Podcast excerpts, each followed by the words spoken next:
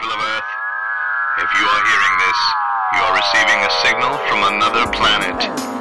Fanboy Planet. Watch anime chicks with inflatable breasts. You might be a Trekkie. Eh, Sit back and watch as the uber geek goes and kicks it up a notch. Turn to the letter F in your dictionary and add this word to your vocabulary. Take a look, cause I'm the real McCoy. Damn it, Jim, I'm not a doctor. I'm just the definition of a fanboy, baby. I'm a nerd Civil over War II. time. I will always survive. and not read the, the ancillary stuff. I'm only reading the ones that I normally read. Yeah. So I'm not buying Captain Marvel. Because I No, don't read Captain Marvel. No. Even though that's probably going to be one of the core ancillary titles. But Yeah. And there it is. It's Captain Marvel themed. All right. Let's uh are you are you recording as we're doing this? I am Picked up- recording right now. Yeah. so I keep blowing what could be a fantastic segue into into doing this. You know what? That sounds like, like a fantastic segue right there. Right there, yes. Okay. this is Derek McCaw, editor in chief of fanboyplanet.com. We're doing this podcast using every technical tool available to us. Uh, on the other side of the Skype machine, you've got the other tin can. I do. The Cyber Can. I'm Rick And- Snyder. Sorry, I didn't realize that was a. I know because you can't see me waving. Uh, we are conducting this week's podcast via phone, uh, largely because most of this week's podcast will be uh, consisting of a panel at Baycon, listening to someone other than either Rick or myself talk about uh, comics that maybe you should be reading. Uh, we because Tom Galloway and I did that, and Tom, by the way, uh, confirmed during that panel that we will be uh, I will assume the same time, same room as previous years. Once again, we will be doing the Pro Fan Trivia Contest at Comic Con Uh, go to Comic-Con. 2016. So uh, that's um, we shall we shall see how that goes. It all depends on whether or not Mark Waid wants to play. And of course, if you are listening to us on iTunes, please rate us and review us and subscribe to us if you're not already, and tell your friends. You can do the same thing on the Stitcher app, app or uh, podtrack.com or any variety of places where you can listen to uh, podcasts, uh, as well as, of course, fanboyplanet.com, where we have a page devoted to each and every podcast. And uh, while there also, there's a little Amazon box in case you hear about something, especially today uh, on this podcast that Tom Galloway mentions, that maybe you'd like to pick up and you cannot find it at your local comic shop. And I do realize there are people that also don't have local comic shops but uh, you can then go to the Amazon box and uh, purchase there. We get a little tiny kickback. If you'd also like to help support us in our ongoing uh, effort to fill the world with hot air, talking about comics, movies, and television, uh, you can help support the podcast by donating money to PayPal at editor at fanboyplanet.com. I would also say, of course, that if you have any questions, comments, compliments, commentary, criticism, write in to editor at fanboyplanet.com. We are going to devote most of this to that recording. Uh, there are, I'd say, probably two things we can talk about live here, conversationally, for a few minutes. First is uh, because it follows up on a couple of big stories that we've been doing on fanboyplanet.com. One of which was, of course, talking about the casting of Captain Marvel. Uh, it's been teased by Kevin Feige that they were that Marvel was planning to announce a director and a star soon, someone to play Carol Danvers. And out of nowhere this week, uh, because let's see, what were some of the people we talked about before? Uh, there were some Chloe some, uh, Chloe, Moretz. Chloe Moretz. Uh, I don't know that that was ever serious, but she was on the cover of Vogue, and that, That was a that was a convincing cover of Vogue. yeah, I don't know what it convinced us of, but nice colors. Um, and you know what? And again, the sad thing was I looked at a picture of Chloe Grace Moretz uh, with a, a leather jacket, and instead of going, "Oh, pretty girl," the first thing I see is.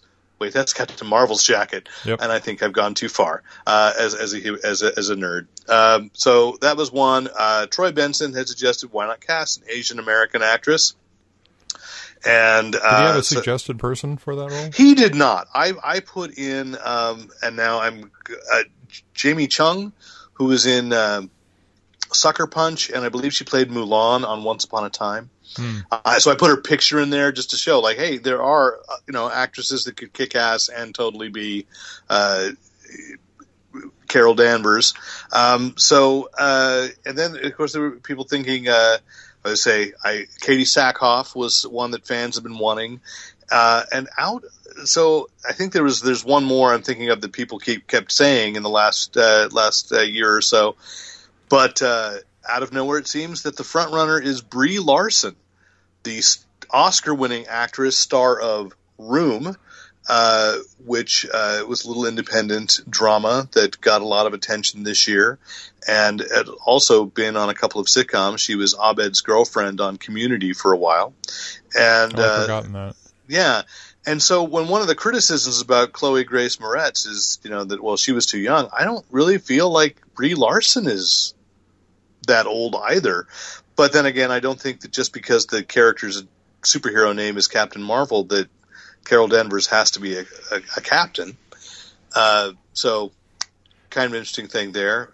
Uh, But definitely her stock has gone up because of the Oscar.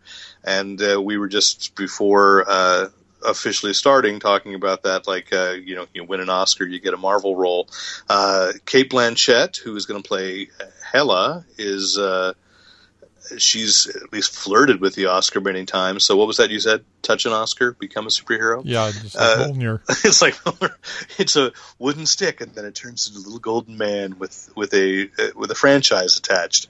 Uh, I'm trying to think who else. Robert Downey Jr. has been nominated. Uh, Chris Evans has not yet, uh, but Tom Hiddleston, you know, that's only a matter of time. It's just the right uh, role.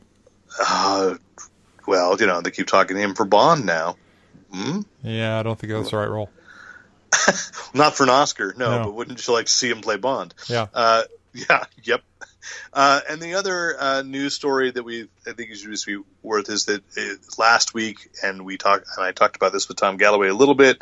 Uh, DC Comics Rebirth began with a special last week. This week, four of the new Rebirth. I guess they're, they're not really new titles because they're just specials leading into the actual ongoing comics. Are But they, were- they're just one shots, right?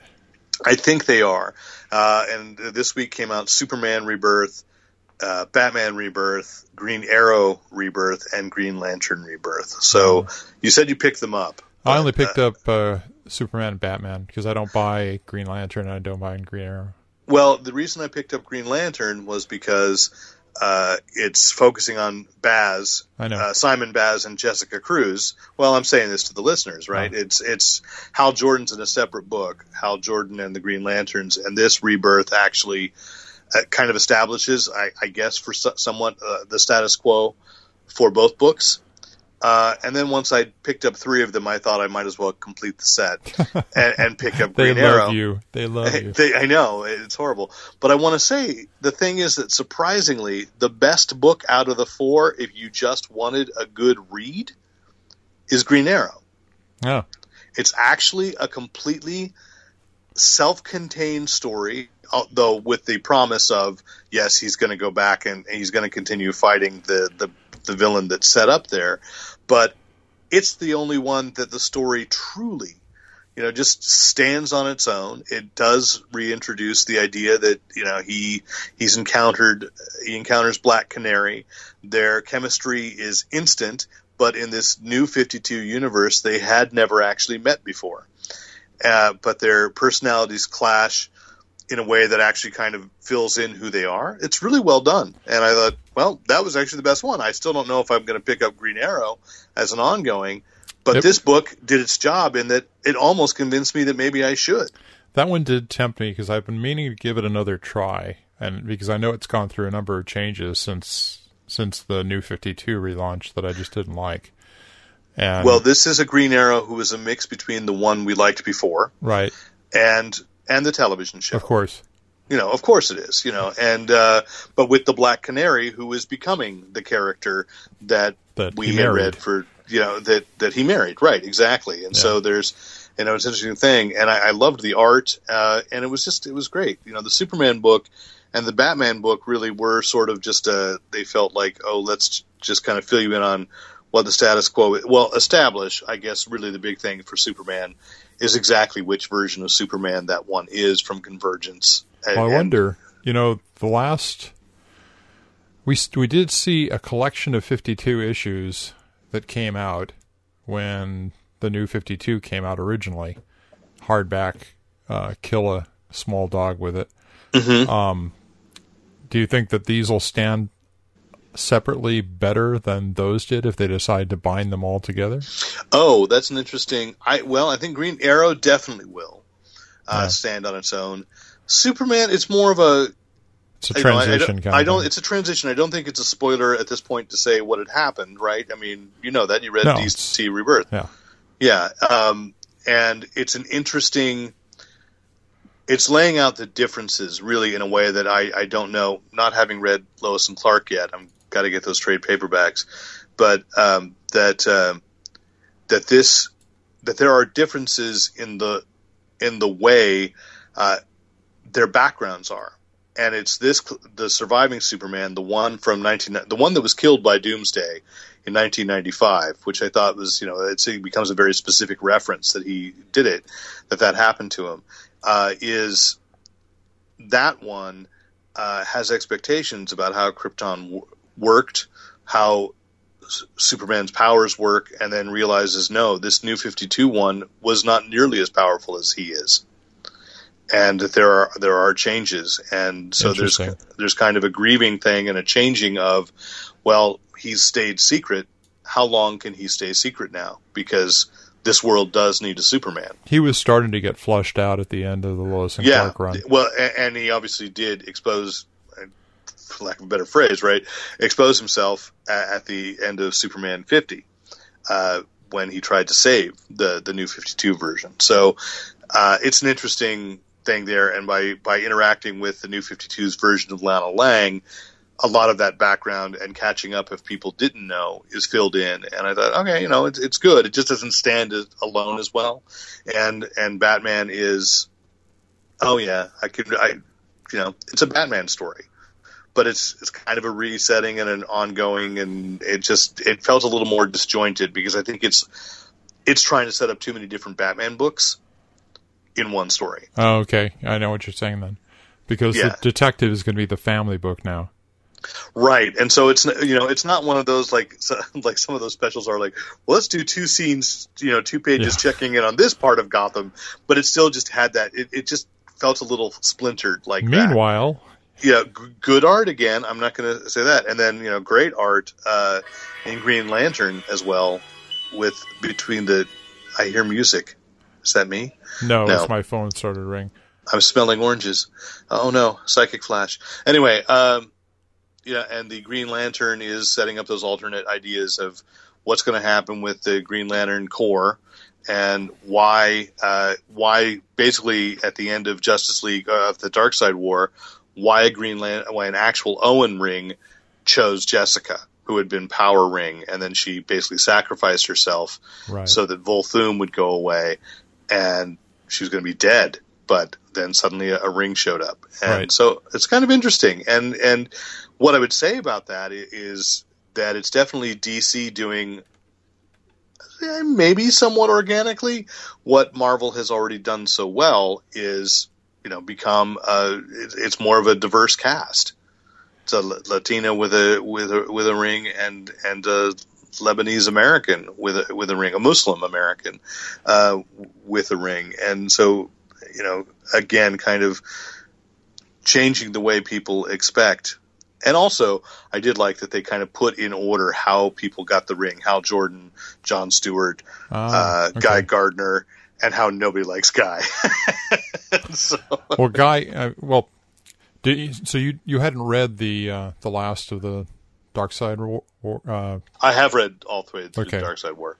so that was wasn't that where she had her she she got the new ring? That's what I said. She sacrificed herself, and the Oh, ring showed like up. yeah, it sounded like you No. were, okay, She sacrificed herself at the end of the Darkseid War, Right. and a new ring showed up, and nobody knew why she got it. right. So this is kind of this is establishing why Jessica has that ring. So of the four, my recommendation, I'll try to review them all tonight, is uh, Green Arrow, and then of course on the flip side, Marvel came out with Civil War two. So I haven't read that yet. Have you? No, I haven't. I'm getting caught up on. I'm I'm actually getting caught up on both sides. So like I was I was telling you just before this, I I bought the last three issues of Batman, the 50, 51, 52, and I was just like, it didn't make me want to go back and find all the old ones because I didn't like that what they did with the Gordon as Batman Right, right. character already. I didn't didn't dislike it, but it just didn't seem like what I wanted to read. It wasn't a Batman story. It was more like RoboCop at, Go- in Gotham. Um, but and so fifty wraps that story and reintroduces Bruce Wayne to the role, which some of the story I didn't know what was going on because I hadn't read the previous issues, but the I did like the way they closed off the storyline without Batman coming in and saving everyone and undoing the, the fact that they were all heroes anyway. Um, but issues 51 and 52 were just terrific. 51 is an issue like we've never seen before. I'll, I'll, I'll go out on that that much of a limb. Um, just a, a, a just very solid story, but charming and uh, insight insightful to the character. And 52 was a in a small uh, retelling of the arc without being stuff we've already seen before. And there is there's a there's a current timeline and a and a number of stories from Bruce's past, and that is that is the place where uh, Alfred is tending to or he's he's tending to Bruce, and he's uh, amazed because all of a sudden Bruce has no scars because he's uh, he's undergone a uh, a change. So those those were uh, like I said, I've been reading, catching up to the stuff before I go into Civil War, and, and I'm I think I'm And pick a side there. yeah, you know, I, I, I, I finally got the sense of what this one's all about. You, you, you've, you've gotten that, haven't you? The, the future telling mutant, Uh, yeah, so it's like Minority Report, or Yeah. you know what it's really all about? Minority Emptying Report. your wallet. Yeah, I, I, and I just don't. I'm just not buying it. It's not the same kind of buy-in that you had with Civil Right. War, with the original Civil War.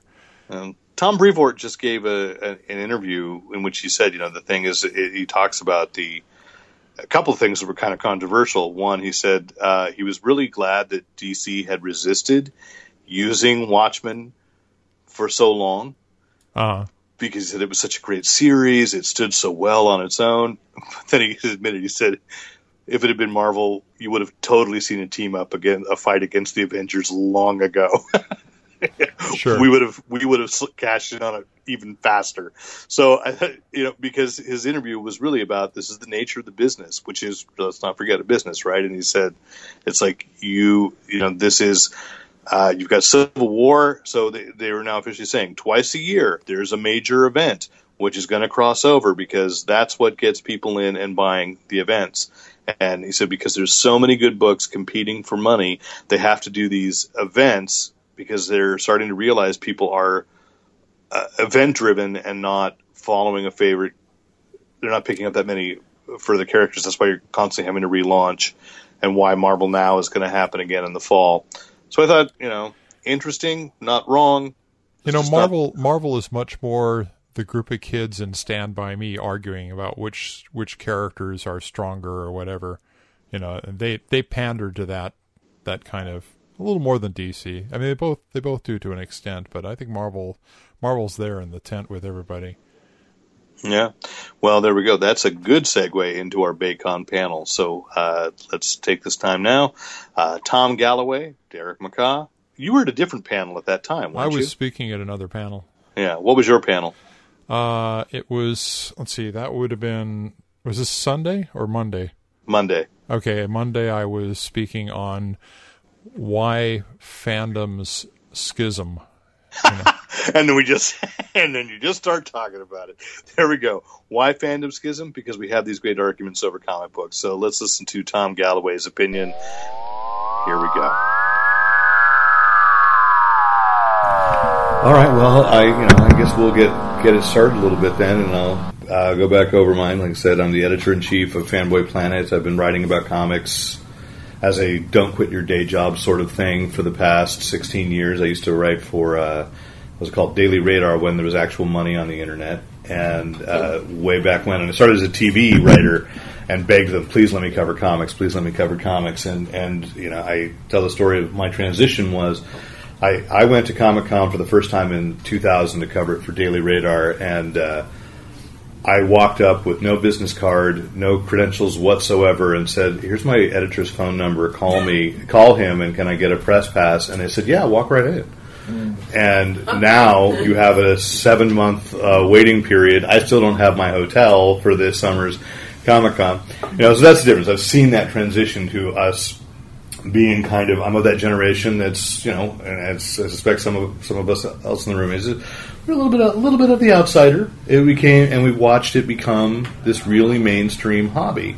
Uh, so it's kind of interesting, and, and I've talked to comic book store owners who say, you know, when it was the outsider, it was like you could handle you'd get 30 books a week maybe new titles in each each week and it was easy to handle and now there's an average of 150 a week so many different publishers and they say you know sales are actually up but uh, but the slices of the pie are getting smaller and smaller because there's more and more people putting it out there right um, I've also written some comics I wrote uh, briefly three issues of The Greatest American Hero. We tried to revive that as a graphic novel.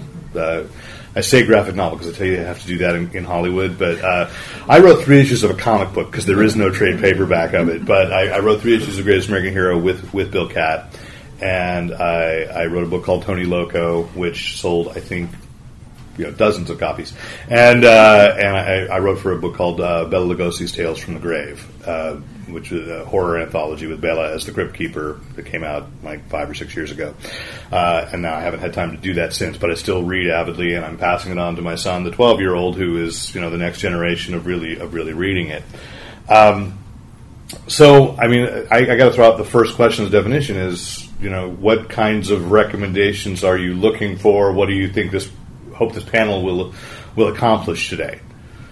Because yesterday I helped the other panelists. We were talking about Batman v Superman. Like, oh, here's the books out of Rebirth you should read. you know, and, and, and uh, everybody, I assume, does read comics uh, in, in, at this, right? Okay, and well, what are your favorites? What are the things you're already reading that that you love? Is there love left? Is there money left? That's I'm a little nervous about DC rebooting their universe yet again because I think the last time they totally screwed it up. And uh, they do too. yeah. I mean, and that's true. They do, they do too. It, it, there's no question. So I definitely talk about talk to that. You said you're going back and reading X Men from the '80s. X Men from the '80s to rediscover rediscover the love because mm-hmm. I still enjoy the comics and. Uh, but I slowed down in the in the buying because I was like, I'm not sure what to get now. Mm-hmm. There he is. Hey, you okay? I like stiff. Oh, okay. Morning. Tom's in. We're just taking kind of a survey. We've begun recording. Tom Galloway, ladies and gentlemen, you want to give your bona fides here? Uh, I got my driver's license somewhere. Okay, good. Uh, I, I, know stuff. he does know stuff. Tom, uh, Tom Galloway uh, is, has been gracious enough for the last how many years have you invited me in on that thing? Uh, the, two or three, I think. Uh, maybe three years uh, of the Profan Trivia Contest at Comic Con every year we trade off hosting depending on whether or not Mark Waid plays. And uh, because I can actually hold my own against Mark. Because Tom Galloway is the only person who has beaten Mark Waid in a trivia contest. Um, so, and you're the super fan, and you know, you, I thought I knew a lot until I met you. And, and so, thank you. I think we've read no, we've read many of the same comics. You just remember a lot better than I do. and, and so, um, so you're an X Men fan from the '80s. Uh, you're a little nervous about DC Rebirth. How about anybody else? Well, I, sort, re- I sort of have some other things. You have some things. Well, we were going to. Well, I, what I did was I actually contacted some friends I know, who work, work in uh, comic stores. So that was a question I asked before I started recording. Was like up here in San Mateo. So Lee's Comics closed their their San Mateo outlet. They're still in Mountain View. So where do you go if you're in this area to get comics? Where do you go? Because you live up here. Um, I sort of hate to say this because I do value local comic shops a lot. Yeah. But partially because I've got a 35 mile commute now Yeah. each day, um, I've ended up going to mail order because I'm also getting like a 40 to 45% discount, and at the bulk I buy in, this is actually a significant chunk of money each month. Right. You know, because the other thing I'll recommend up top, if you want to, there is a fantastic digital service, and I'm not, you know, I, I resisted it for a long time, but especially you being an 80s fan, Marvel Comics Unlimited, $10 a month, and you, and they have a library of over 10,000 of their back issues. They're only, they're behind by six months, so it's not a day and date. You wait six months, but, but whatever came out six months ago starts getting loaded on, and they're reloading their back. If you're a Star Wars fan, all the Dark Horse Star Wars comics are on that library, um, and their new Marvel Star Wars books. Since we're at a sci-fi convention, there was a Force Awakens panel. You know, they're creating their own little Star Wars universe of comics, and they're irritatingly all good. Uh, You know, like I stopped reading Star Wars in the in the '80s when Marvel had the license before, and What? Just because they had a giant green uh, rabbit? no, I love Jax. Don't you get, don't you rip on Jax? Jax is my favorite character. George Lucas hated him, but the, the man who later gave us Jar Jar hated Jax. Uh, so, but um, they've done, you know, they have an ongoing Star Wars that takes place between A New Hope and Empire Strikes Back. They've just started uh, books in the Force Awakens uh, continuity. So there's a Poe Dameron. They did a that C three. Did you read that C three PO I've one not been reading the Star Wars one. Okay, the James Robinson and Tony Harris doing C3PO one shot is is going to be one of the best comics of 2016. Has he gotten a tattoo yet? No. I'm, not, I'm just thinking of their previous collaboration on Star Oh yes, no, uh, but it, but it was the book that I thought was going to be the silliest because they announced it was like you, the mystery you've all been waiting for is why C3PO has a red arm, and then it's actually this great story questioning what are the souls like, the souls of the droids in the in the in the Star Wars universe. Which is actually something you don't want to look at too closely. No, you don't. But that's the point. It's like suddenly, you know, by the time that issue is over, I'm like, oh, that's really poignant for something that that doesn't matter at all. It's just a joke. Well, no, the- I'm, I'm thinking more of you don't want to look at it too closely because then you start realizing the droids are slaves. That's exactly what they question and what they realize is that their their moral their moral siding is based strictly on who programmed them when, and, and yet they clearly have free. They have the illusion of free will, so it's a really deep comic. It's fantastic, uh, but they have this Poe Dameron. They have they had a Darth Vader solo series that actually is far better than it had any right to be. A Chewbacca miniseries that was far better than it had a right to be. well, they Uh, had experience writing Groot by that point. yeah, that's true. That's true. Uh, Princess, I, I'm catching up. I On, want to see the team. yeah, I'm catching up on Marvel Comics Unlimited reading Princess Leia, which Mark Waid writes, wrote, uh, and it's really, it's also like, oh yeah, that's a question I never thought of. What was she doing after A New Hope, and and having the mission of she wants to gather the survivors of Alderaan, which of course had to have been, but. You know, they're the things that the movies don't can't pay attention to. So it's a great deal, and they've got a lot of 80 stuff, and they're just loaded up a bunch of X Factor, and of course everything that has to do with Apocalypse. Uh, despite the fact that they're supposedly not promoting X Men because of Fox doing the movies, they're doing a lot on the on this app to make sure that you have every question you ever had about Apocalypse answered. In- including why. No, no, there is no why. There is no why. I'll tell you why. I've never, I've never liked Apocalypse because it's sold books. Uh, because they, somebody liked him. Uh, but they also curate for you. So if you want to read, if you saw Civil War and you wanted to read the original Civil War, it it tells you exactly which tie-in issues you need to be finding on the app, and they'll put it all together, and you can read you can read them in their decision of what order it should be, and it'll just follow naturally. So it's a great it's a great deal. Though I'm with you, I love supporting the local shop. I would much rather do that because I know because you, as you say, you know, we say it's everybody knows your name, right? It's the place that you're comfortable. They go, you walk in and go, hey, here's your books, and it's it's nice. And sometimes they'll recommend one for you, and that's great. So I mean, I've got four Facebook friends who own or work in comic book stores. yeah, I mean, I have plenty that way too. So I mean, that's what I prefer. But with the rising cost, and you know, that's the other thing is is 20 miles away minimum in either direction at this point. and and ten you know. I, I live right up there. So, So ten dollars a month of subscription to read them digitally, though I love having them in my hand. The, the one, the one a good deal. objection I have there, and it's somewhat mediated by the fact that Marvel sucks at this anyway. Before we get started on it, But uh, they announced a new um, digital service, I think mainly for pseudo indies, the smaller press. Not- Comixology. Not, not, not. Comixology, there's something else. Oh, there's another one too. Yeah, I can't remember what it's called. I can't remember. I can't remember the name. And several creators are sort of going. Their publisher put them in this without asking, and it's like a ten, eight or ten dollar a month. No, that, that was the Comixology Unlimited. That was that no, it was just there's something. It may have been both of them, but there's something because else. the, because my creator friends were complaining about that. Yeah. At any rate, it, it boils down to, um, and this is something I've never understood about Netflix either. Um, Ten dollars a month for all the comics you can eat. How much royalties are the creators getting for this? And once, if this, if people end up going all the way over to the digital, where are the creators making any money from to actually do the creation of this? Now, Marvel's royalty policies on reprints generally suck anyway.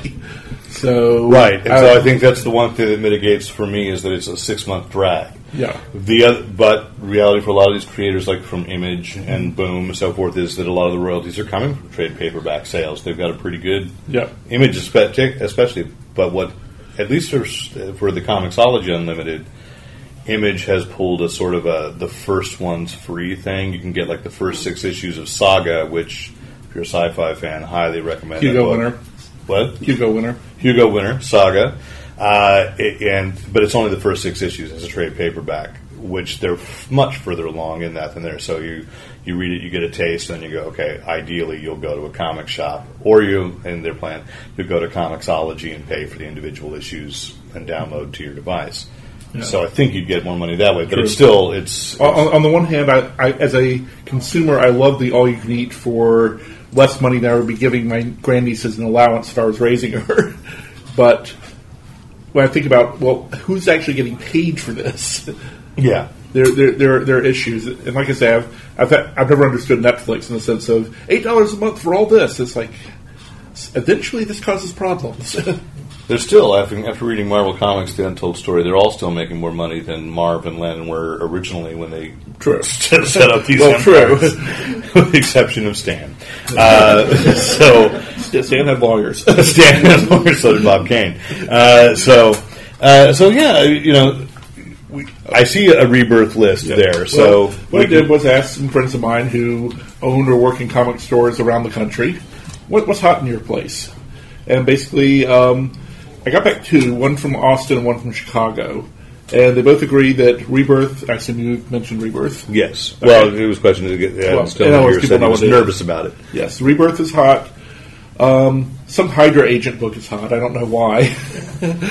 I, I have that here, in fact. Yeah. Pale Hydra. Iro- Ironically, my Facebook profile is me in a Captain America outfit with Full Metal Shield from Halloween. I really, I, I've never I, trusted. I really need to Photoshop a Hail Hydra onto it now. I realize I have an alternate cover. So but this is but the- there, yes. there were some surprising ones. Um, Star Wars, as mentioned, yes. run, running well. Um, surprisingly, um, DC has relaunched so far two of four Hanna Barbera property books that are doing surprisingly well.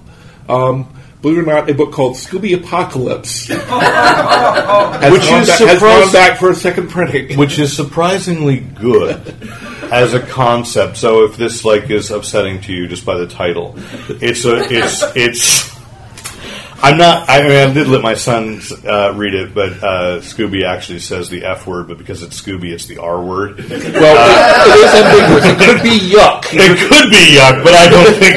Maybe, oh, you're right. Maybe it, maybe I'm the flaw. It's I projected. It is referring to food. It's- It could but be yuck. they're all much older. Uh, Daphne is the is the host of was a former journalist who hosts like a, Mind a bad ghost- muckraking- ghost- ghost hunters type ghost thing. hunters thing with Fred as her producer.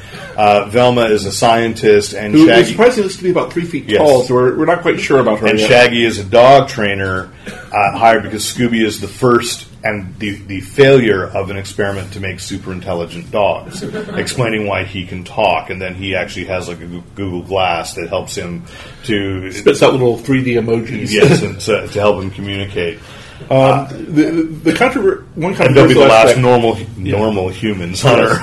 one, one controversial bit is Shaggy has been reinvented as a hipster, so he has the curled Oh, yeah, mustaches. it is irritating. Although and- the interior art doesn't emphasize it as much as Jim Lee's cover. True, true. You know, so uh, the other book out there, which is uh, from that has already come out, is Future Quest, which is Jonny Quest and all the Hanna Barbera adventure characters, including the Impossibles, kind of rethought. And what looks like maybe a new one. There's a female riding on the car. Yeah, there's a new Impossible, and they actually, though they hadn't announced it and named it in any of the advertisement, there's a there's a quick shot of Shazam, Yes. the genie. So He's in the background uh, in one he's in the background in one, in one thing, and it and it actually is not violating, or at least so far, anything that was established by any of the cartoons. The other two that they're that are still to come is they hired a designer from Fury Road to reimagine. Ma- uh, Wacky I want to say Mad, Mad Max, Wacky Wacky, Races. Races. so uh, Wacky Raceland is coming. Um, so it's a post-apocalyptic Dick Dastardly. No word of Muttley is also no word of Muttley is also a remnant of the intelligent dog. You know, I wonder if that, you know, now that you say it, that's probably true. And then the last thing is, yeah, only it's, it's broadcast to everyone. No, he's snickering on the internet. Um, and uh, and then the last one is the Flintstones reimagined as a domestic sitcom today with Wilma front and center and as- drawn very realistic. very realistically. People So are going. We're not sure about this. one." sort of like the middle. Um, you know, so we shall see Oh, there. So those are selling well. Surpris- the first, surprisingly well. The first two releases are selling really well. So Okay. Uh, over from Marvel, uh, Black Panther is doing incredibly well because they have first name I cannot remember. quite- Ta-Nehisi. Thank you, Ta-Nehisi Coates uh, from the Atlantic, a noted uh, social commentator doing the writing on this, and so far it's about what I expect from someone who's never written comic books or, as far as I know, much fiction. Uh, Uh, no, he hasn't. You're get, right. get, getting getting his uh, feet wet. It's not really blowing my socks off yet, but there's potential going on. There's potential. I would agree with that. Uh, let's see. Um, surprisingly, Power Man and Iron Fist is doing well in, in Austin, Texas. um, let's see. By David Walker. Yes. Yeah. Uh, Another writer who's fairly new to comics. Uh, Image Saga, as mentioned, and by the way, when I said Hugo winning, back when the Hugos meant something, not last. They'll mean something again. The Hugos will rise. Yes. oh God. Sorry. Are You okay? Yeah, sorry, I, I just hit my knee against a thing there. I have a little bit of gout in my knee right now, so doing that was painful as hell. Um, and Walking Dead, of course, keeps going and going and going. The book that saved Image. Yes. Uh, let's see. Um, Monstress from Image, which is a book I'm actually not familiar with. I have not read Monstress yet either. I keep meaning to pick that up. Uh, Ms. Marvel from Marvel, still doing good. Um, it also uh, it won Hugo last. It won the Hugo last year in an unpainted category. And the so- interesting thing is, Ms. Marvel is the book that actually sells better digitally for Marvel. Because I believe a lot of the readership are young women who are and, and and young men, but who are used to consuming everything digitally. Yeah. I will say something mildly heretically uh, heretical about it. I like the book. Don't get me wrong. I, I, I recommend the book, but I don't think it's quite as good as the hype is in terms of trying to revisit the early Spider-Man sense of a geek with superpowers dealing with family issues in school and the like. I actually like Static from Milestone back in the '90s a bit better, but that may be because I'm male and Ms. Marvel is female or whatever. Identification. And because let's be honest, we're not, as they used to say, spring chickens any longer. Our, que- our, our, I was an adult back in the '90s. no, no, I, I- I know, but yeah, our, our, our mental aging is slower. Uh, I, I think Robert Washington and Greg McGuffey were a little bit more geeky than uh, Willow Wilson, and she, she, yeah, she's trying to write a geek, and I don't think she's quite geeky enough personally to quite get the subtlety, all the subtleties down. Well, I could, be, so- I could be wrong. On that. I- what I'm saying is now what a geek is in 2016 is very different. The challenge is that they, you know, True. I said we were a generation where we were a little outsidery, and now Ms. Marvel, she's uh, active on a blog and you know a website with the superhero Writes Avengers fan fan, site. Avengers fan fiction, fic. even though she isn't the Avengers. But you can, you know, you, you go to a high school and don't. I don't recommend actually throwing a rock, but as the saying goes, throw a rock at a student, you hit somebody who's you know writing fanfic, and you know that's it's reality. It's the majority. I, I yield to the very recent until recently. Because I was recently a high school teacher, so I know. You know, it's and all my former students are at Fanime. Uh, so no, I was gonna say, but- and reading Ms. Marvel and that. reading Miss Marvel, absolutely. No, they, it's true. They were. So, But what uh, else is on your list? Let's see if we go over. Um, to, actually, this one's the Austin. Um, Doctor Strange is doing well. There's a very interesting storyline right now. They've got a alien group that's basically been eating all the magic of the world, and as of last issue, all that was gone except for a little bit that was hidden weird places that he's gone off to look for. Um, but they've been doing a very good job of the toll of magic and the like. It's like um, according according to this version, basically Doctor Strange last had a hamburger sometime around 1979. since, since then, because he's been using so much magic, all he can eat is like these things that taste like rock. Like rock. okay. They go, go back to Scooby. um, and and you know, sort of you know, basically like, you know, like the uh, Kling- the Klingon card dish type worm type thing. So they taste like rit. yeah. Okay. yes, the die. The die. but, but no, it is interesting because the book is selling really well. At the same, it's a it's if you got to say the synergy of the excitement I'm hearing from kids. I was just on a camping trip with my son, and all the kids talking about their excitement for Doctor Strange the movie coming out. And I'm again, talk about your answers. Uh, when I was how many Cumberbitches were there? they were all boys. So, uh, probably zero. okay, yeah, and they were Mormon. So no, uh, you know, but but that we're talking kids from age six to twelve, and imagining when I was sick in that age range, I was the only kid who knew who Doctor Strange was, and I was considered strange. So yeah, but they're all talking about yeah, this is going to be exciting, and it's you know, and, and they're all looking forward to that. And the book is my son loves that book too. Um, let's see. Various Spider-Man team ups: Spider-Man, Deadpool, Spider-Man, Punisher, doing well. I didn't know there was a Spider-Man Punisher. I have lost track. Apparently, there is. Although I, I have to admit, I'm not, I, I was unaware of that when I'm wondering if she might have made a typo for De- for Daredevil Punisher on that. Oh yeah, yeah, there is a Daredevil Punisher. Um, Batman, Teenage Mutant Ninja Turtles, apparently. It's a miniseries that just finished up. Yes. it's actually really good though. I, my son, it's another one that I picked up for my son and liked it. Um, first issue of Mockingbird. You'll notice a lot of second to third tier Marvel books are coming up here. um, for all ages, uh, not Wonder Woman, but Legend of Wonder Woman. yes, the retelling. coming out. Uh, Moon Girl and Devil Dinosaur. Um, this is a Ms. Marvel like one of you've got a black girl in Manhattan who is certified genius who basically ends up bonding with the old Kirby character Devil Dinosaur who is a giant red T Rex. And so far, this is the longest run that Devil Dinosaur has No, ever he made, had. he made ten issues. Did he make ten issues? Yes. Well, they just okay. They just made seven with Moon Girl. So Yes. It used to be Moon Boy, who was the Who was a cave boy? who was a cave boy, Australopithecus, sort of, sort of. Yes. Yeah. And it's a fun book, and um, and as as uh, Molly put it, and surprisingly, Grumpy Cat. There's apparently a Grumpy From Cat Dynamite. Book. From Dynamite. There's a Grumpy Cat book that's selling in Chicago. I don't want to know. No, Grumpy Cat is selling again embarrassingly well. But but that's the thing is we're back into a t- time of diversity. That is, I mean, I want to bring up one that because it just it just uh, oh did I grab it? That it just came back. Um, Archie has revamped. Ah, yes. By the by the but should, should actually be up here on the panel, Mark Waid. But I'm talking. They went Oh. horror. yes. Uh, so they just relaunched this, which is Afterlife with Archie. The zombie apocalypse is triggered when uh, Hot Dog is run over and Jughead is grieving so much he begs Sabrina to bring him back and it To- to life. to life, and it triggers the zombie apocalypse. Because Sabrina unknowingly was also being raised to be the bride of Cthulhu, uh, and so and Reggie, of course, ran over. Hot and Reggie is the one ran over. Yeah, and this is so they've done eight issues, and then they had some funding and timing. It, it's just it's been a Well, while. I, I think it's mostly Roberto.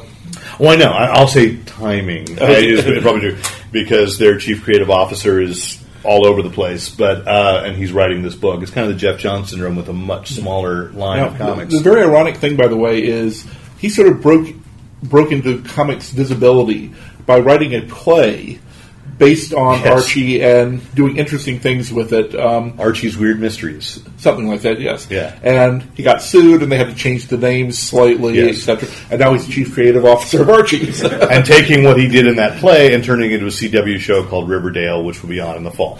Uh, as, as far as we know, not crossing over with Flash Arrow. No, no. the one show that will not. However, iZombie apparently is a possibility. yeah. so, um, but, yeah. So this is their horror line. They have a couple. Uh, they had promised even a Vampironica, but we haven't heard anything about that since last summer. But they have relaunched the regular Archie book as a more uh, modern sensibility. Mark Waid. Uh, on, the, on the other hand, as Mark repeatedly states, his first um, comment on Archie is first to do no harm. So it's still Archie. I mean, it's modernized. He no longer has It's a a, waffle. book. He no longer has a waffle iron on his on the sides of his head. uh, etc. But you know, he's still clumsy. He still has a bit of an ego. He still wants to do well, but good-hearted. It's, it's, a, it's a It's a good book, and what I like best about it too is that they also include like classic Archie stories from the '40s in the back. So each issue ha- has a little four or five page backup. Jughead, they have a Jughead by Chip Zdarsky, which is pretty good. That also does that, you know. And Betty and Veronica's coming from Adam Hughes, so they're going for the cheesecake factor there. But you think it'll sell. it'll sell. With Frank, Uh, with Frank Cho cover now. Really, isn't isn't a Frank Cho cover an Adam Hughes book kind of like gilding the lily just a little too much?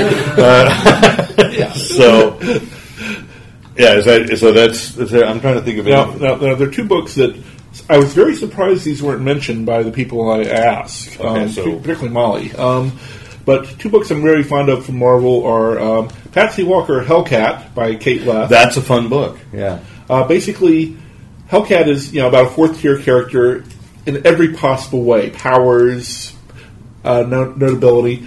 The one sort of interesting gimmick about her, well, two if you count being married to the son of Satan at one point, um, is she's basically a character from the fifties um, Marvel Archie line or Atlas Archie line of Patsy Walker growing up in a small town, very Teen much model. like Riverville, etc., etc., tied into Millie the Model, that sort of thing. who also appeared on Jessica Jones on Netflix. Yes. she's Jessica Jones' sidekick on the on the Netflix series. Point taken. Yeah. And so um, this is this is one where basically she's trying to set up a temp agency for superpowered people who don't want to be superheroes or supervillains, while living living her life as a probably late twenty-ish um, woman in New York. Um, very interestingly diverse cast. Um, the, let me, I'm trying to phrase this properly, and I'm probably going to uh, step on my foot here.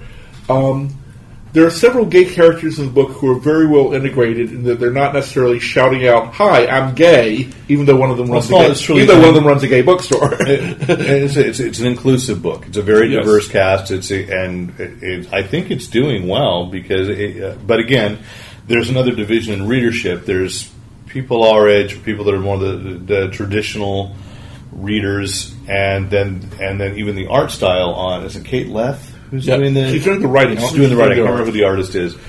But it's definitely in the style as Squirrel Girl was too, uh, is too, ki- kind of uh, the web comic kind of thing. And I do think that there's a different, it's a different style and it's a different. It's definitely not a it's definitely not a Kirby superheroes. yeah, and it's a different. It, it- it's a different appeal. It was an adjustment for me as a reader to have to to go to that. Like it's in the style of one that does really well with with uh, young men and women. Uh, Lumberjanes from Boom, uh, or is it KaBOOM? The imprint that I I, don't remember, uh, or Boombox. I don't know. They've got like three different imprints. Um, but that that's a book that sells sells extremely well. But again, it's, a, it's an art style that's more like you'd see it in a web comic.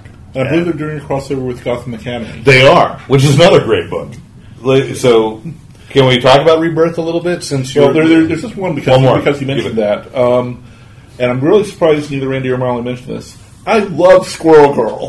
Squirrel Girl is fun. And by the way, so you mentioned these two people. What are the comic shops? Let's give a shout out because since I'm recording this, it goes national. uh, Rogues Gallery in Austin, Texas, and I think she's now at G Mart because G Mart. in, in Chicago because recently changed jobs, so I'm not quite as sure on that one. Okay, okay. Um, so Squirrel Girl, the unbeatable Squirrel Girl, who's Yes. all over the place uh, in marketing. Cause Yes. Wasn't last year they wanted the Marvel like licensed a series of characters for toys and T-shirts that Squirrel Girl was part of. It was. Um, sure you're not thinking DC superhero girls? No, no, no, no. It, it, it never went anywhere. They Okay, they, they, made, they announced it, and it was it wasn't called the Defenders. Maybe it was the Champions that they tried using the Champions, and it was all No, like champ, champions they couldn't use for a book title, so I'm pretty sure they can use it for a T-shirt line. yeah. So I, I can't I cannot remember what they what Anyway. what they called the team, but it was like all third tier. Like Squirrel Girl being, if you're not familiar with that character. The gag originally about Squirrel Girl is that all her great victories, which by the way she was secretly the most powerful hero in the, in the Marvel universe, has beaten Doctor Doom. She has beaten Galactus. Yes. She has beaten Thanos. they all Everybody. happened off sc- off page, like uh, and and so. Uh, Curse but, you, Squirrel Girl, for managing to defeat me by. but in the book, but in her actual solo title, they finally figured, like, they showed how she beat Galactus, and it was awesome. it was great. She overfed him on nuts because she's a. And her, her catchphrase is kicking butts and eating nuts. so don't get it reversed. and, and basically, if you're not familiar, her powers are she's got a squirrel tail, she can talk to squirrels, and she has the proportional strength agility of a squirrel and, and the claws. and, she, and she's a computer science major. I'm I'm actually serious. This, uh, as, as a CS person myself, this is a book that actually made a fun two pages of a riot breaking out over the acid principles of database creation. it's a it- it's a it's a fun book. It's a really fun book. So. oh, or, or co superheroes also going to the same school are uh, Chipmunk Hunk and Koi Boy. Koi Boy, I was going to mention that, that she has her team. Marvel's doing some really interesting stuff, and so is DC, but it got lost in the new 52 relaunch, I think. We just mentioned Gotham Academy, which is a really cool. It, it's. Batman appeared, I think, in one issue, maybe two. Um, Robin goes there for about half an issue. for half an issue. He, the new Robin, Damian Wayne, the the son of Batman and the grandson of Ra's al Ghul, he's got issues, uh, and and certainly About authority 150 issues. now. yeah, authority issues. So he was he was uh, kicked out very early on. Uh, but it's it's about a group of students that go to this school in, in Gotham City. where all the teachers are the non non comic non comic book villains from Batman '66. You've got the bookworm running the library. Hugo Strange is there. He's the therapist, the counselor, school counselor. Uh, I don't think they've worked uh, William uh, Omaha McElroy in as a professor no, no, yet. but it's uh, but it's just that they're solving mysteries on on campus in the history of Gotham and the Arkham family and the Cobblepot family, and it's done much to really bit, and it's a great way for kids to get in. And as you mentioned, they're going to cross over. I think this summer, uh, as the first issue will be Lumberjanes and the students from Gotham Academy will have an adventure together. So that's a really cool one, which is surviving the rebirth, uh, which you're afraid. You know, they they just did a like a, a end of summer, end of year special to say this is the first year of Gotham Academy. Boom, and then they're coming back to sophomores. Uh, or the main because some of them are older, but uh, so they'll they'll relaunch with the, with this rebirth.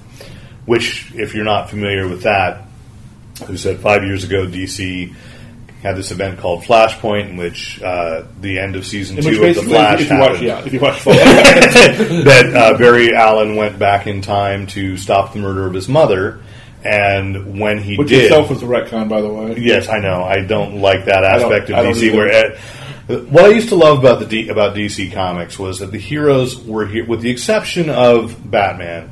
Most of the heroes were were heroes because that was the right thing to do when you got superpowers. That simply was, you know, and that's what I grew up believing. Now, I have many friends that say, "No, I would fight crime. I would not fight crime. I'd probably cause some, uh, or I would just stay quiet because the government would come after me." And there's all these other things, which that's the complexity of, of today, but originally there. And then they all got retconned. Even uh, Ray Palmer, they did a thing where it was a, he became the Atom because he had his powers, but a fire was his brother.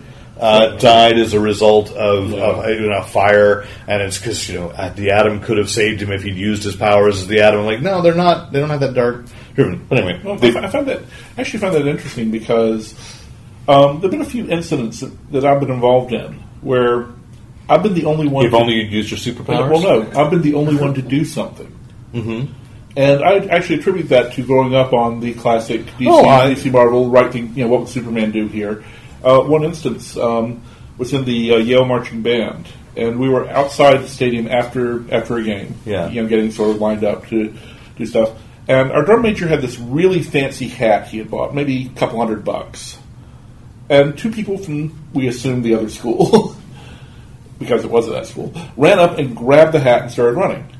I yelled, "Let's get him!" Now we've got like eighty people here. So you use your marching powers. Well, well no, the point is we've got eighty people here. The drum major was popular. It's not like we didn't like him. Going after two unarmed people who are not going to pose any real physical danger. I was literally the only person who went after them. And then they managed to get away because they basically tossed the hat back and forth, you know, Yeah. etc. But literally, I was the only one who went after them.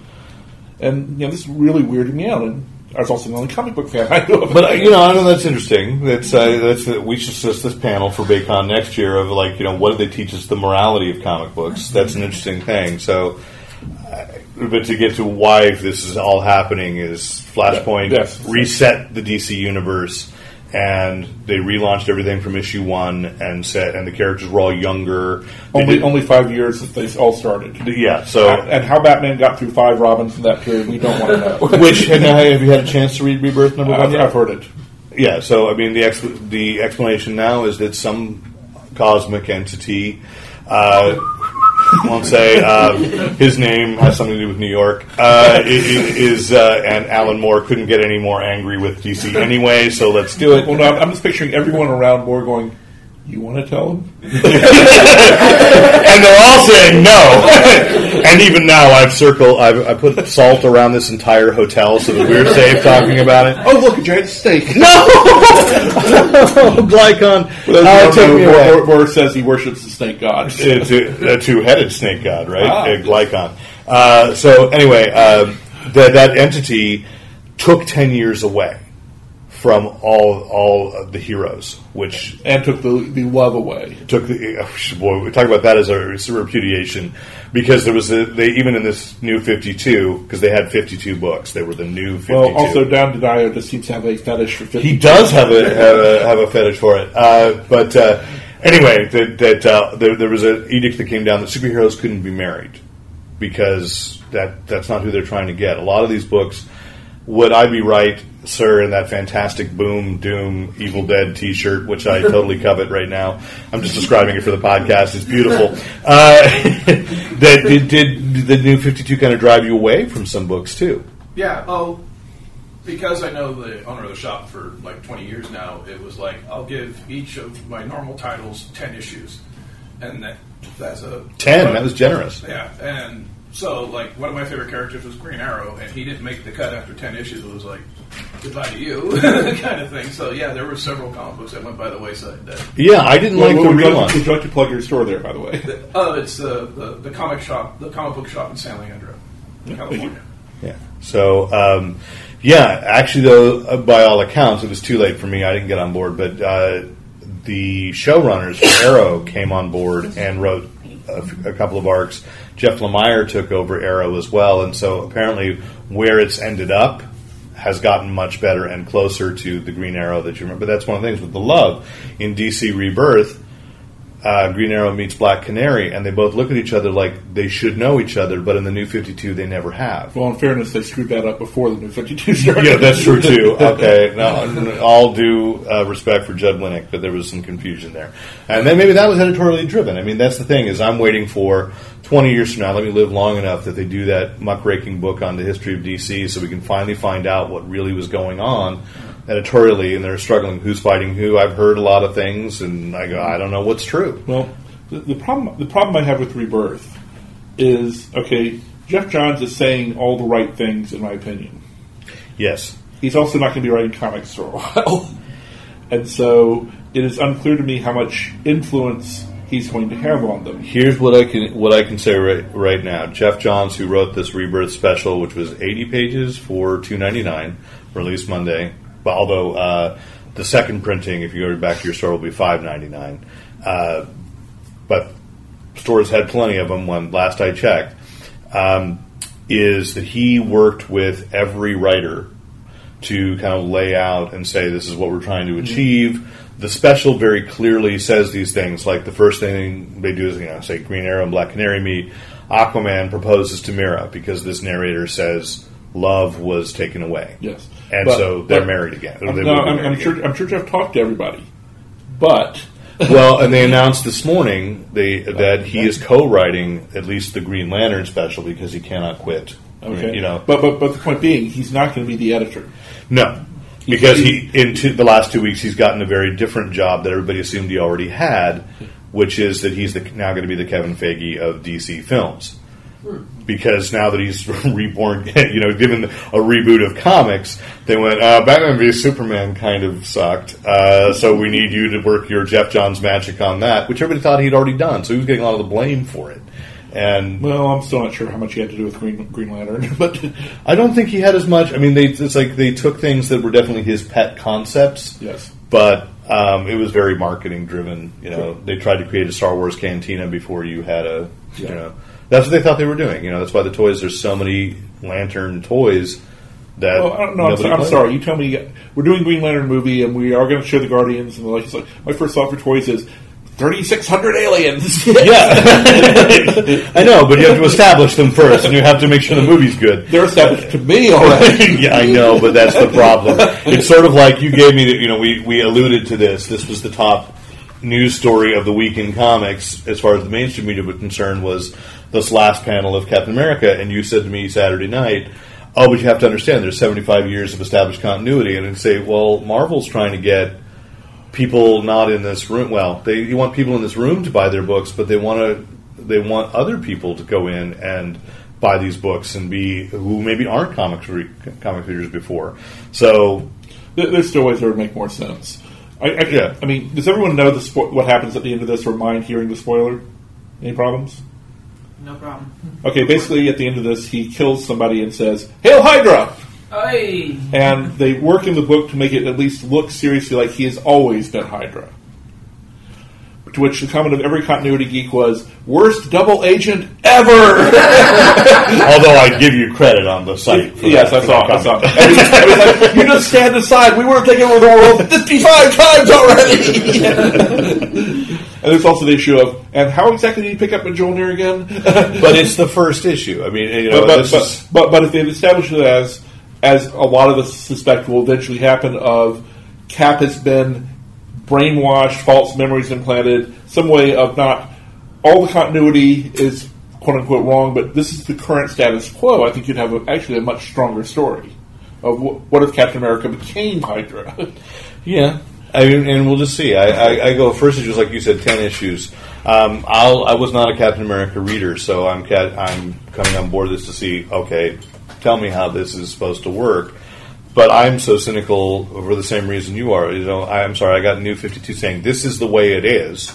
Uh, a storyline that even began by saying this is the way it was always meant to be. Some other supervillain as of yet still never actually resolved, had split DC. So every version you read before was the weaker, watered down version of the new 52, and this is the way the universe was meant to be, and now they're saying. and that was so they could merge "Excuse Wildstorm, Vertigo, Just and kidding. Just kidding. Uh, you know, But, this is. but, but going back, the thing is, I mean, Geoff is going off to do whatever. Yeah. He may have managed to, kicking and screaming, get get permission to write half a book or whatever. yeah, and I'm sure it is only this first one, yes. But um, the people who are still going to be running the editorial are Dan DiDio and Bob Harras.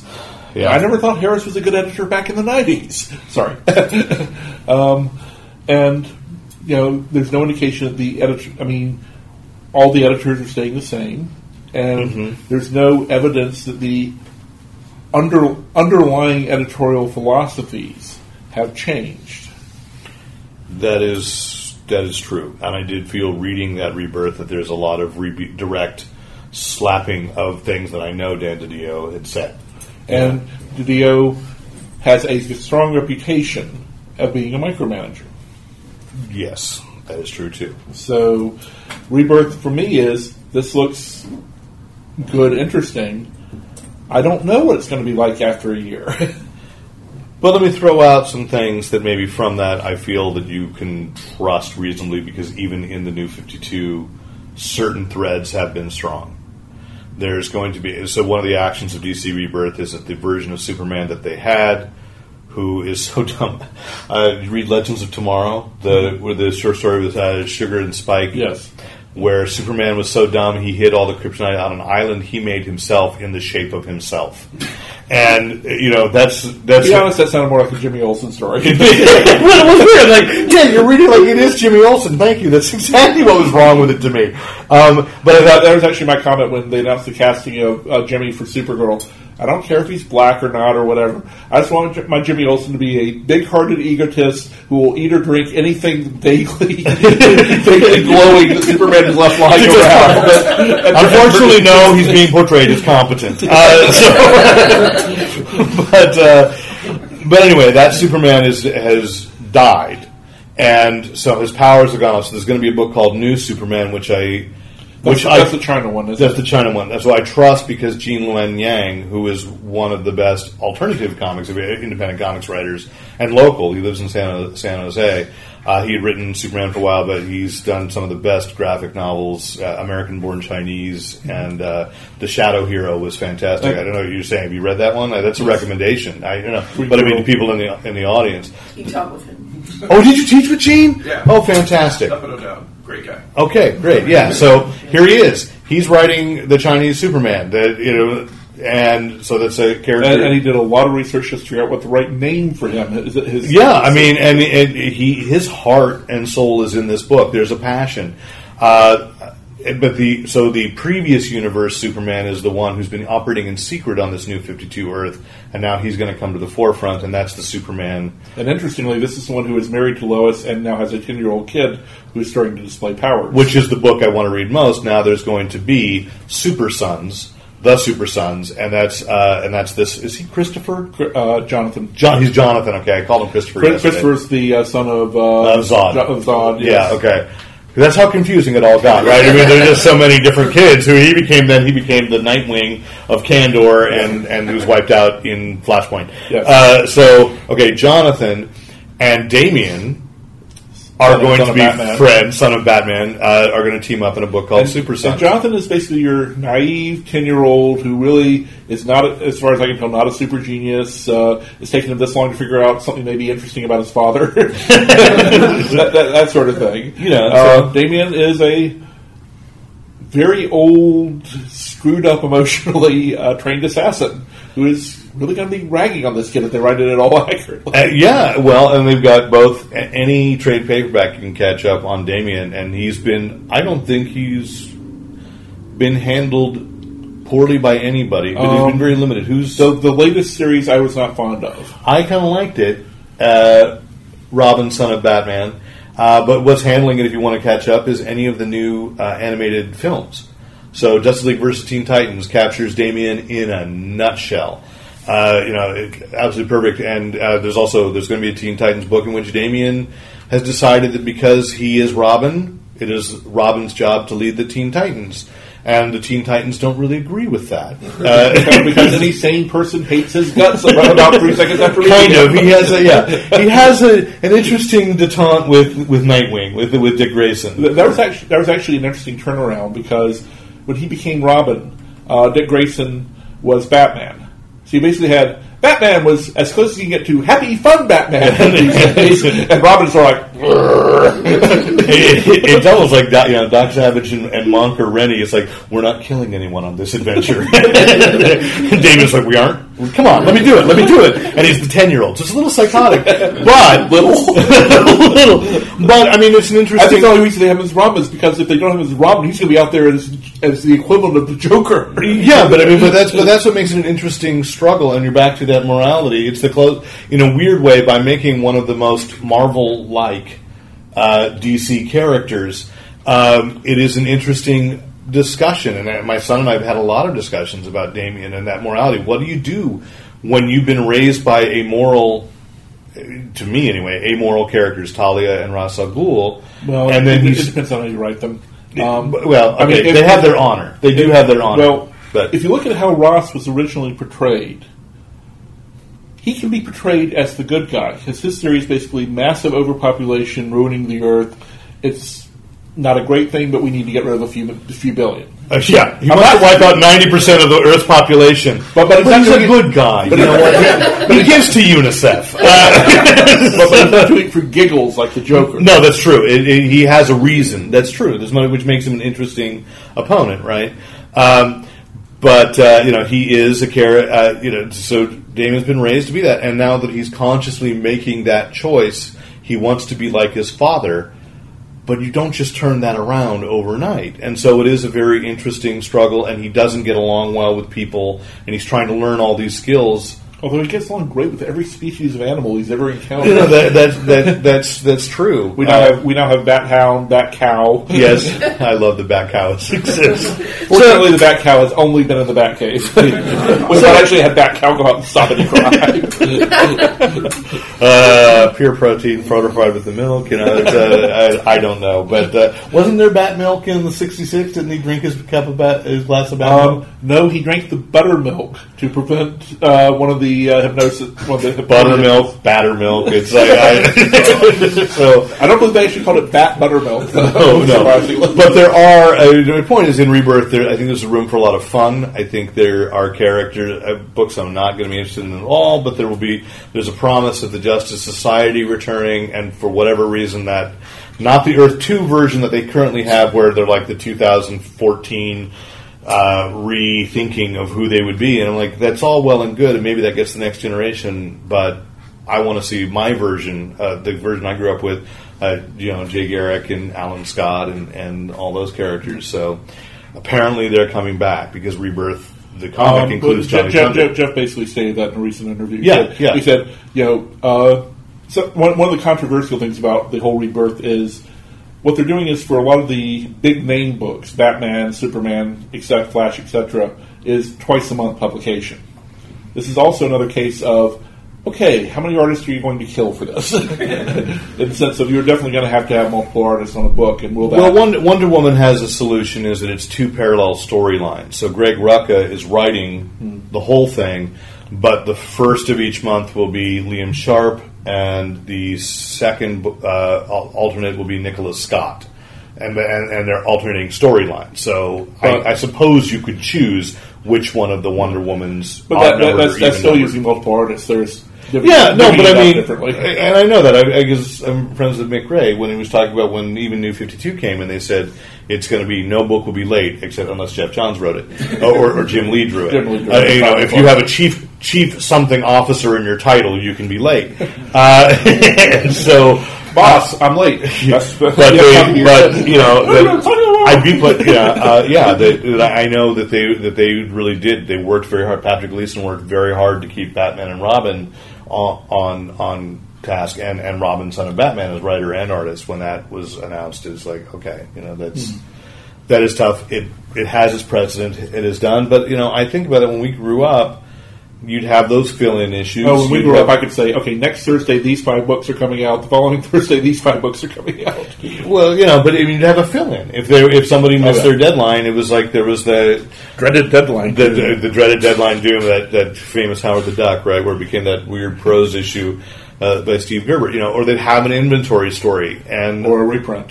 Marvel did a lot of reprints for a while. Marvel did a lot of reprints, I mean, and so but Jim, Jim Shooter gets taken down a lot, and probably deservedly in some cases. But the one thing you have to admit is, at the time he he got hired, Marvel did need someone to make the damn trains run on time. Yeah. and he did that. yeah, he gets a he gets a bad rap for Yeah. things that did save the industry, you know. That so. Um, yeah, so I mean, But, but, but anyway, so they're going to be publishing it twice a month.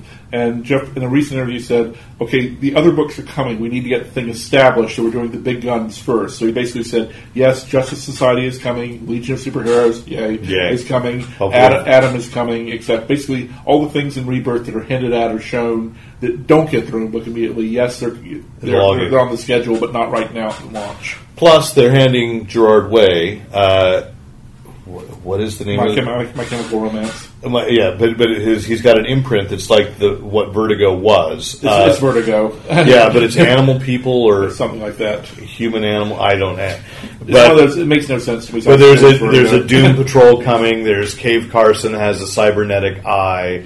Uh, which is a title. It's like that's a one shot, but uh, but you know they're reaching for again an audience that is, that isn't me, and that's okay. That was a slow transition for me. Of like there are books that I'm not going to want to read, but there are people that haven't picked up comics that are going to love that. Even the silly thing on New Fifty Two, when you took away Superman's trunks, I was really irritated by that, and my son picked up that issue. He was seven. Went, oh good. those red shorts are gone, and blasphemy out. Uh, so yeah, yeah, but, but, the, but the really stupid thing, which I not tried, true, which I literally in San Diego, and yes, they, they were looking at me the way you guys are going to look at me. Uh, said to both uh, to all of Jim Lee, uh, Geoff Johns, and DiDio, Superman in armor makes no freaking sense. You're doing it wrong. and he will no longer have the yeah, armor. because the whole thing was it wasn't just getting rid of the pants; it was um, his costume is now Kryptonian battle armor. Superman doesn't need armor. you you see the bullets bounce off his chest. Yes, I know it's Kryptonian indestructible cloth, but the point, Yeah, but it- but the point is, Superman in armor. You're missing the point here. Yeah, and then and then some of the books are also going to more align with what I think more of the TV series are. Supergirl's definitely changing. She's a National City. She's going to be uh, uh, kind of trying to make it, which I think Marvel has done really well for the last few years. If you've gone to see a Marvel movie, you walk into a store. There's five titles reflecting some vision of what you just saw in the theaters. It's and, not they, they- perfect. and they have an Agents of Shield book now with Yeah. Coulson and company, With Coulson. who, who mostly had never been comic characters before. Right, right, and uh, you know, Ant Man is suddenly very the Scott Lang. Oh, that's, Ant-Man is that's, that's actually good, another good book, Ant Man. yeah, absolutely. Um, I don't like how they made Scott completely incompetent. No, Uh, especially after he was part of the Future Foundation. yeah, and, um, you know, uh, yeah, he should be a bit more competent than he is. But it's a fun thing where he basically has moved to Miami because his ex-wife and daughter are in Miami, and he's running a security outfit, and he's hired a couple of third-rate supervillains to, to help him out. the Grizzly. Uh, and, and Machine Smith, who's actually incredibly powerful. Yeah. But it's, and he's sleeping with the Beetle which is one of these. This is wrong, but but and, and, and, it- and the and the ongoing antagonist is there's an app service like Lyft for Two of them, two of them. Two, there's right because yeah, Lyft and Uber, right? There's Hench, and what's the other one? uh, I forget the other one. So you can download an app if you're if you're a secret evil genius, and you can hire henchmen One fight Ant Man. freelance bids for you know for somebody to fight the superhero you want, and uh, it's it's a pretty interesting take. It's funny. Yeah. Marvel's done, doing some interesting things, and you know hopefully DC is too. Although I agree with you, I, I'm a little fearful that DiDio won't And- let it go Harras, enough. and Harras. and Harras that they won't let it go enough. Uh, you know, because I'm I'm I'm wishing for an ambush bug to come back to be the way ambush bug should be, but it's not going to happen. Um, it could. Um, Giffen seems to have. Oh. I know. Seems to have photos of somebody. Okay, don't tease me. That's all I'm saying. I don't want to. Although I, I'm not. I'm not necessarily looking forward to um, Keith Giffen in the anthology title Legends of Tomorrow, which is basically it has Firestorm. We can use the title from the TV show. Um, he's doing a very weird take on the old kids comic Sugar and Spike, which originally was a comic of two kids who were pre-verbal, but they talked baby, and babies can understand other babies. Yeah. Cross species, mind you. Yeah. Cubs, bear, bear cubs can understand. I don't know how long this book is going to last in, in rebirth. Uh, probably about seven. because what it was was that last summer they had announced a series of miniseries, and then they've put them all together in this book. For eight dollars, you get four, f- basically four full length comics for eight dollars in this. It's Firestorm, which that is an interesting thing, where Gerry Conway, the creator of Firestorm, was brought back to basically restore the status quo because nobody liked the new 52 version of Firestorm, so he found a way to not invalidate what they'd done, but put it back so that if you picked up Firestorm from now on, it will look like the Firestorm from '78. I, I, would, have gone a little bit different. He bas- basically Firestorm has had certain people as the merging together. Now bringing back Martin Stein, yes, You- Yes. You, want someone very very different. But I would have actually left um, Jason Rusch. I would have agreed. I I would, would, I would- I would have the three of them and any two. especially since Legends of Tomorrow on TV is is Jax. A, a Jason like character. Yeah. Well, except Jason's the smart one and Jax is the Well, it was closer- weird closer because in season one, Jason did appear. Yes. Yeah, so it's kind of odd. But they have Metamorpho, they have Metal Metalman, kind of the quirky heroes that we liked. And I know Metal Metalman's a Dan DiDio favorite and it's a Geoff Johns favorite too because they announced it as a film at one point and then it's kind of gone away. Uh, and then Sugar and Spike, did we say, are now adult detectives. cleaning up weird Silver Age things that the heroes are embarrassed about, like Wonder Woman's ex-alien fiance, and Batman's rainbow costumes have been stolen. What was that? Because there was a miniseries way uh, years ago where um, it really ticked Mark Waid off. Who wrote that? Brian Azzarello, I think, wrote it. Where Doctor Thirteen was involved, and they were looking. Through, Oh, that one, uh, what was that called? They were going through continuity and and, Yeah. and wiping out. I don't know. I actually enjoyed that one. I did, but I remember Mark Waid was very upset Yeah. because he was. Uh, I mean, the, the title of the collection was He may have something, said that to was something me, close to to. Sense and Sensibility, but it wasn't that. yeah, like, so they were going But- through and wiping out the things that didn't fit in a in a modern sensibility. So. But um, but and in fact, they're actually coming out with a line of action figures of the Batman rainbow costumes, which is like, oh, cool. and you get the pop vinyls too. But I hate pop vinyls, but uh, I don't understand pop vinyls. uh, but, but they're beanie babies. But anyway, um, in, in a couple of months, they're going to have the Sugar and Spike thing team up with the Legion of Superheroes. Giffen has an interesting attitude towards the Legion these days, shall we say. If you read the last few issues of the last Legion book, you'll notice a lot of old time Legionnaires are just being killed off right and left. Uh, I interviewed Paul Levitz last year at San Diego, basically about the Legion and all of his work on it. And when I got to that, I basically said, "So why'd you do that?" I really can't. Basically, he answered in such a way of that was not me, without actually saying that was not me. So um, it was pretty clear that Giffen was running the plot at that point. And given that he loves to kill off Karate Kid, having done so three times so far, I have the over under as four. And the number of times a Karate Kid will be killed off. in It's happened so many times. It's amazing. Robot Chicken hasn't made a, j- a joke out of it, or have they made a joke out of it? Um, I don't think they're quite as continuity knowledgeable as they as they want people to think they are. They The- put Chip in. That's all. so, Chip appeared a lot. yeah, yeah. For, for- if, if you go, if you were at a certain age, Chip was a Green Lantern prominently featured for three years.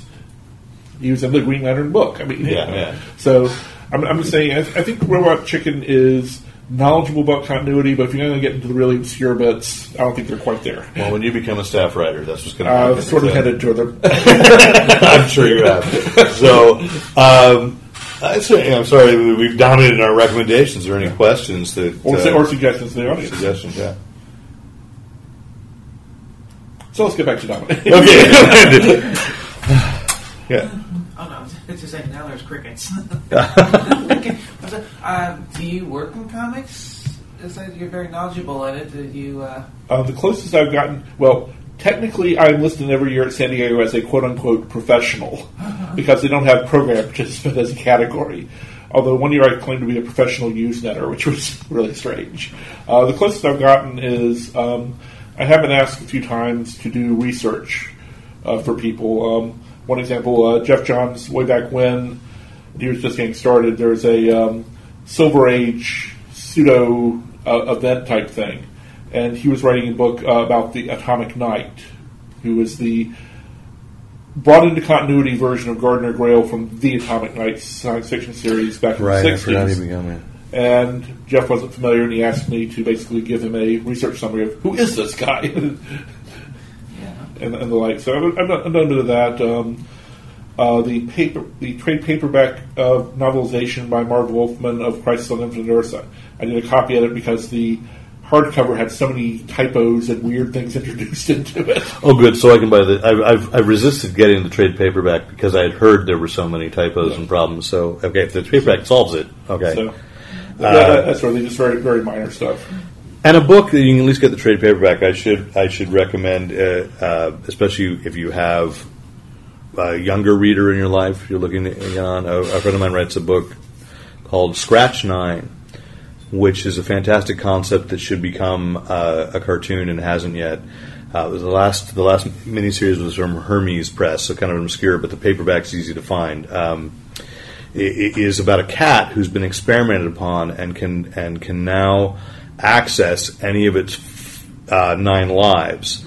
So you can call them forth. It's kind of like I, I almost want to say it's like a dial H for hero with Is this cats. like is like nine consecutive lives for like my life as a uh, as a Yeah, Cleopatra cat? My li exactly. There is an Egyptian cat. There is a saber-toothed tiger. There's a future cat that's hyper evolved and has mental powers. Does it have a giant head? Yes, it does have. Of course, it has a giant head. What is the point of a future cat with a tiny, tiny skull? Uh, and I could say the proudest moment of being, uh, you know, trying to raise the next generation of geeks on the back cover. Uh, my son's recommendation quote, Luke, age nine, uh, is right under Jimmy Palmiotti's. So, my son's done better as a comics critic than I have. Oh, and, I, and I have been written into three comics. I only appeared once in an issue of Firestorm walking by at college, so uh, you know that's. See, so, so far, I've I had to write my own stuff. Damn it! So far, uh, Peter David put me in as, an, as a uh, Starfleet admiral who almost gets to court martial Kirk. Um, um, Yeah, you're not part of canon. Then that was wiped out. uh, Yeah. Dan, Dan Johnson put me into a Justice League as a scientist working on the fringes of space time theory. I helped him on some But that's research. real. Uh, I, I helped him with some research on that one. And uh, Paul Levitz uh, put me in as the um, creator of Galloway's theorem, which explained where uh, Chameleon Boy's mass uh, appears and disappears to. And Brainiac 5 approves of the theorem. Yes. That must have been before I met you. I would have been like, wait, Galloway, huh? No, it was after. It was, What? yeah. All right. It's, it's, it's just, it's like, uh, I think it was uh, Phantom Girl and White Last Talking. It was, it, it, passed- It may have been as it- well. it it I, I, I admit I stopped reading Legion because, for all the reasons people stopped reading X Men. You know, for a while it just became it wasn't my Legion. It was see, we got very complicated. Not you know because I grew up reading. You know when Dave Cockrum was drawing it, Mike Grell was drawing it, and, and I guess Paul was writing even back Paul then. comes in right at the end of the Grell era. Okay, you know, so I did grow up with Paul's earlier version, but once you had Crisis and Infinite Earths, and you couldn't use Superboy, and they changed that, and then it, and there was not, Mark Waid's was a good version. I liked it. I read it briefly. one? He did- he the, did the Barry Kitson, the he one did both did- reboots. yeah, well, the one with Barry Kitson, like I knew he was under a lot of restrictions, and redid it, so I gave it a few issues and went, okay, but it's still not the Legion of Superheroes that I like, and that's. I mean, that's a challenge that publishers have, right? Is there's a lot of us that go, well, it's not mine, mm. and we're a generation that are obviously we're here because we didn't want to give it up. That does remind me. I keep forgetting to ask Mark something about um, Brainiac Five and that that particular version. There are some strong hints that he was on the short bus back at Colu. I've never actually. It was never confirmed. I never. I keep forgetting to ask Mark Because he has enough patience to deal with humans and lesser intellects, you know. Is No, that- it's just it's just some, some of the interactions with Colu and the way he acted was sort of like, okay, here I'm the genius above all, and Colu, don't eat the paste, kid. Interesting. Interesting. I'm trying to think if there's any other books that I would uh, throw out there. I mean, if you're not interested in superheroes, uh, you know, there is a wide variety of stuff. Science fiction wise, definitely we mentioned a couple Monstress Um, and uh, saga. A good, a good store to check out for that. If you if you're really okay, let me see if I can phrase this properly. Any good store should be able to give you recommendations across the board. If, if nothing else, we're selling a lot of this, even if I don't have any idea what it's about. yeah, that's Uh, true. Um, but a particularly good store for superhero plus, as it were, the non superhero stuff would be Comix Experience in San Francisco. Yeah. that's that's what they tend to focus on. Mo- more more so than superhero books in, in a number of ways. But there is a, let me throw a couple out that are just kind of off the beaten path that are interesting. They wrapped up. That, well, one is wrapping up as a miniseries. The other is the first miniseries has ended. It's going to come back. Uh, Mark Millar just created a book called Huck, which is sort of if Frank Capra had done a superhero book. And I read each issue thinking it's going to betray me. I'm loving this, and he's going to betray me because I didn't. It's Mark Millar. 'cause I didn't like Mark Millar, and he didn't betray it. He absolutely said it was a reaction to seeing Man of Steel and not liking it, and seeing all that destruction. Then imagining, so what if the the kind of meet John Doe sort of character from, that was the Frank Capra everyman uh, was actually a superhero, was actually super powered, trying to keep it secret in a small town, and just vowing to do a good deed every day, and everybody knows it in the town, and they keep it secret. Well, something to keep in mind is most people have forgotten this, but uh, Mark did write a run of Superman Adventures based on the. Oh yeah, Superman. no, I, and I do. And For, I had actually- forgotten that, but but they were good books. One reason I remember is I actually got asked to do a little bit of research on that. Okay, so, so, you know, yeah, but in recent years, because you know you contrast like Jupiter's Children and Jupiter's Legacy and go ah, Kick-Ass. Kick-Ass, and Wanted, and I you know started hating those. The other one is Grant Morrison's rewrite, basically rewriting Santa Claus is coming to town as Klaus. Which is Santa Claus Year One? If Santa Claus were a, a, like a 16th century German Bavarian superhero, uh, and and it's funny because I look at it and go, it is. It's just like the grim and gritty version of Santa Claus is coming to town, the Rankin Bass special. But it, it's good, and that is again, it's it's one my son is like, well, is the new issue out? I want to see what's happening next, and retelling that story in a in a very superhero trope kind of way. it's very cool. That's from Boom Studios, and, and Huck is from Image. Um, Um, I still maintain that Rudolph the Red-Nosed Reindeer was the first X-Men uh, Christmas special on TV. yeah, yeah, yeah. I mean, it's about a mutant who is cast out from society.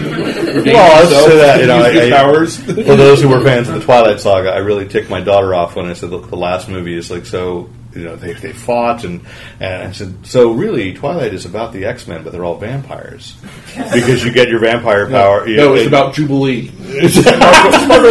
but they all, but you know, each each vampire gets their own individual. So I said, oh, so the last Twilight movie is really just the Last Stand. I didn't like that one either. So my daughter didn't speak to me for about an hour. So uh, I'm just wondering how she got exposed to Twilight there. Bad her. Bad her. uh, no, I don't have hundred percent control. Right. Um, Picked up on the street. so we're kind of out of gutter. yeah. All right. Anyway, uh, I'm just, I'm just saying, my seven-year-old granddie said, my sent her the uh, complete set of six-inch DC superhero girl figures. Best Uncle Tom present ever. No Twilight. but you know, there's the thing there with these superhero girls. There was I can't remember who just uh, posted. I think it was Jimmy Palmiotti had posted a thing about how he was told to cut female uh, characters from one of his books because they Harley said not not but it was earlier. It was a year, Yeah. a couple of years ago. Uh, uh, that that the licensing they said no, you know, the super superhero girls don't sell well. We can't sell figures. And DC superhero girls is now this. You cannot keep it at stock at Target, and I've I've and, the verified real, and the real release is supposed to be in, Ju- in July 1. You know, I think I think this through. morning, if you're not familiar with it, they revamp all the superhero char- female characters as, Also, as high school, as you, high you school can see like Flash walking around in the back. yeah, they're all there, but it's really focusing on the girls, and uh, and Beast Boy because he's and they can't keep. So apparently, this line of toys is the most successful that Mattel has done. For uh, it, was, it was Hasbro that has DC. No, No, it's, Mattel. it's Mattel that Mattel has done uh, for uh, for DC characters. They've sold over one billion dollars. And it's also it's not with the other, pardon the expression, boy action figures. It's exclusive to Target. You want to go look at the not the Barbie aisle because that's the Barbie aisle. Although some poor, well-meaning Target employees will put there's a Power Princess Barbie that keeps getting Yeah. and I get But- but- going, no, but- go away, go away. it's, it's the next aisle over with all the wannabe Barbies that has the superhero girl figures. and they can't keep, they can't keep the stuff in stock. There's there's play sets, there's costumes, there's and and the girl and, and I say you watch that. It is actually go figure. It's actually girls buying it. It's not guys like us going for collectible and we're putting it up in the attic. no, or- it's guys like us buying it for our grandnieces. well, and, that, well, and, and that's fine, That's you know. But. I mean, but it's, it's it's proving that the readership is changing, or the audience is changing. Are they comics readers? I don't know, but they're consuming in a different way. It's sort of like that cat, you know, the Captain America thing is. Look, that movie made a billion dollars too, and it's going to make, and it's still counting. And this book sold thirty three thousand copies. So where's the money right now?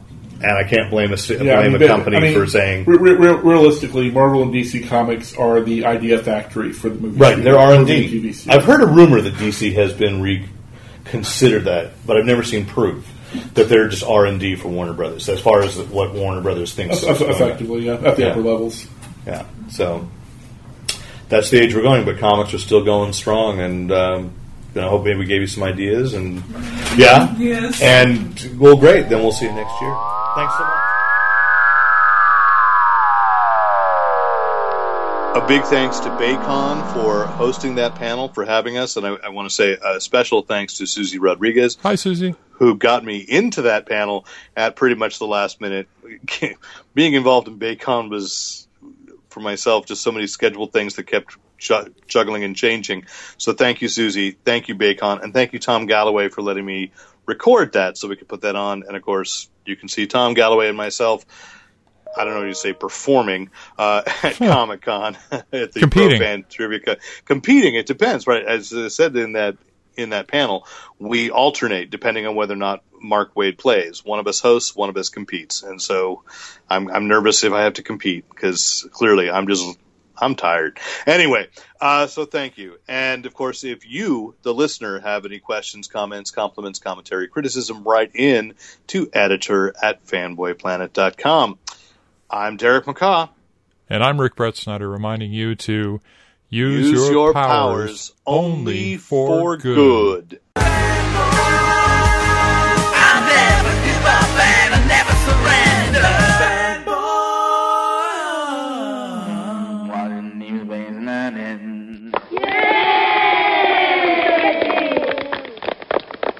And thanks once again to the great Luke Ski for use of his music in this podcast. Visit at L-U-K-E-S-K-I, dot com.